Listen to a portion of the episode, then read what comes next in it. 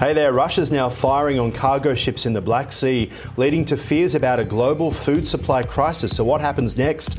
I'm Aaron Young. Let's find out. Now, from our headquarters at Ticker Park, this is Ticker Today. So, a deal brokered last month to ensure Ukrainian grain would still be able to be exported was seen as a great next step to ensuring security in the region. But now, a Russian warship has fired warning shots at a cargo ship in the Black Sea, an important shipping lane, in order to stop the vessel to search it. The search was completed without any injuries, but it has drawn severe international criticism, with the Ukrainian official calling it an act of piracy. Elsewhere in Russia, it seems as though the Kremlin may no longer be financially supporting the mercenary group Wagner. To discuss this and a whole lot more, let's bring in Bruce Wilson from RMIT. Great to have you with us. Let's talk about first about grain and the Black Sea and Russia's actions there. What's the significance of this? I think uh, it, it, remains to be said. It's clearly an example of escalation further around the use of the Black Sea. Uh, to be to be qualify one of your comments, the the deal about uh, the free movement of ships to export grain from both Ukraine and Russia has certainly stumbled. It's it's not uh, uh, as clear as it had initially been hoped. But Ukraine has been working very hard over the last few weeks to consolidate uh, a sea route for ships to get to its port of, of Izmail. Um, the uh, uh, attack, perhaps we should put it a bit more carefully, the warning shot fired on the, the uh, Palau flagged ship on Sunday uh, certainly disrupts that uh, intention of the Ukrainian government. Now, Russia says that any ship that is heading towards Ukraine through the Black Sea, it will view as a ship most likely carrying weapons. That makes it pretty hard to be able to get ships back to Ukraine to pick up grain to feed the rest of the world, doesn't it? Absolutely. And of course, uh, Russia as well is a major food supplier. So to have this uh, threat to free supply of food from both countries to the rest of the world is very difficult. So we've heard from Ukraine that they say that really the ship was just a cargo ship, that its job was for, for grain as well.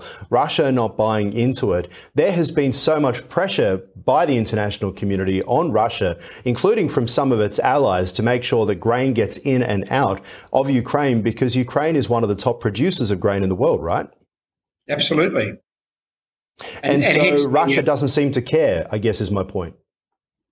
Uh, it's not that it cares; uh, it doesn't care. I think it's more a, a uh, uh, an example of the continuing escalation, perhaps the desperation that the, the Russians face in in uh, given the Ukrainian counteroffensive.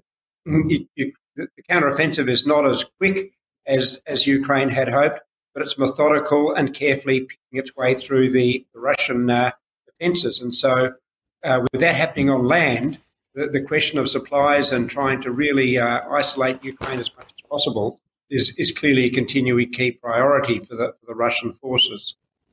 And no doubt Russia as well are feeling pretty uh, uh, angry, no doubt, because of the number of drone strikes we have seen on ships, Russian ships in the Black Sea in recent weeks as well. Yes, it, it certainly uh, the, the, sea has become a very serious part of the overall battle. I think what complicates the, the focus on the sea is that uh, other other countries are clearly implicated. And whilst uh, the, the, ship that was attacked on Sunday was, was travelling under a Palau flag, the early sources indicate that it's actually a Turkish ship uh, being operated by a Turkey company. And then, of course, uh, that brings it much closer to, to home. Turkey has had uh, aspirations at one time or another to act as a, a, a bit of a peace mediator between Ukraine and, Russia. But if one of its own ships is now uh, under threat, uh, you, you, have to think about what's going to be the role that Turkey might play as this uh, conflict continues to work towards its end game. Yeah, Bruce, that is a fantastic point because we've heard from the Turkish Defence Ministry saying that this was a ship that was actually not heading to Ukraine but heading to Romania through the Black Sea as well and wasn't expecting for this to happen and they're now investigating too. Given that President Erdogan of Turkey spends so much of his time playing off, it feels like, the West against uh, Vladimir Putin to see who he can get the best deal from, surely the loudest call through all of this is Erdogan to Putin's people saying, leave us alone, keep us out of this. What do you think? That's what you'd expect. And uh, Uh, if the Russians don't uh, respect the integrity of Turkish activities, you do, you do wonder where it's uh, going, going, to lead as far as Turkey's position on the war uh, stands. Uh, the Black Sea does not belong just to Ukraine and Russia, and, and as we can see, a number of other countries uh, are also uh, relying on the sea as a key point of access. Well, yeah, you've got to pass through, of course, the Bosporus to be able to get access, and that will make life rather challenging. Um, talk to us about the implications for trade, though, through the region, because so many of us are paying extra for our petrol prices thanks to the war in Ukraine. Then we have a look at grain as an issue as well and trade. And if it becomes to the point that the cost of food increases as well, that will really have an impact on the West, and no doubt even more pressure on Western leaders about their support for the war in Ukraine and the longevity of it too. Well, I think already there's no question about the impact of the war on both energy and food supply globally. Uh, all parts of the world are, are suffering from the impact of, that this has had already. And, and as the war continues to uh, um, work, I, I, hope, towards uh, some sort of an end game, mm. this pressure on both energy and, and food uh, can only increase. And, and it's not, as I say, it's not just the Ukrainians and the Russians themselves, uh, significant suppliers of, of uh, food in particular that are affected. It, it's all countries everywhere that, that uh, suffer from the, the impact of the crisis. Yeah, very much so. Now, Bruce, also, we mentioned in the beginning there about the Kremlin may be looking to end their support for the Wagner Group. This coming from the British Defence Ministry. Not sure what they would know, but they seem to be on the money. Why would the Kremlin be looking to end their support at a time where you look at the situation in Niger, where the coup leaders apparently have headed across the border to make contact with the Wagner Group to get their assistance in staying in power in Niger? It feels like uh, the Wagner Group has had so much importance, came to prominence over the past month, of course, when Yevgeny Prigozhin apparently was about to lead this coup into Moscow. Is this a sign of retaliation for that? Well, I, I would have thought. Look, let's let's take it one step at a time. The, the UK, UK Defence um, uh, post to social media was cautious. It certainly didn't uh, assert that this had happened. It merely raised it as a probability.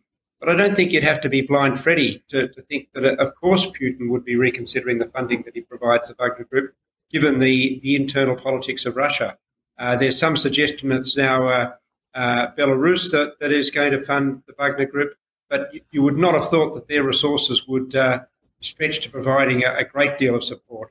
So, uh, does this reflect some continuing concern by Putin about his own position at home?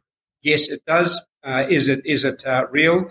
Uh, unfortunately, we have no confirmation. So at this stage, we simply have to uh, uh, look to hear further news as it becomes available.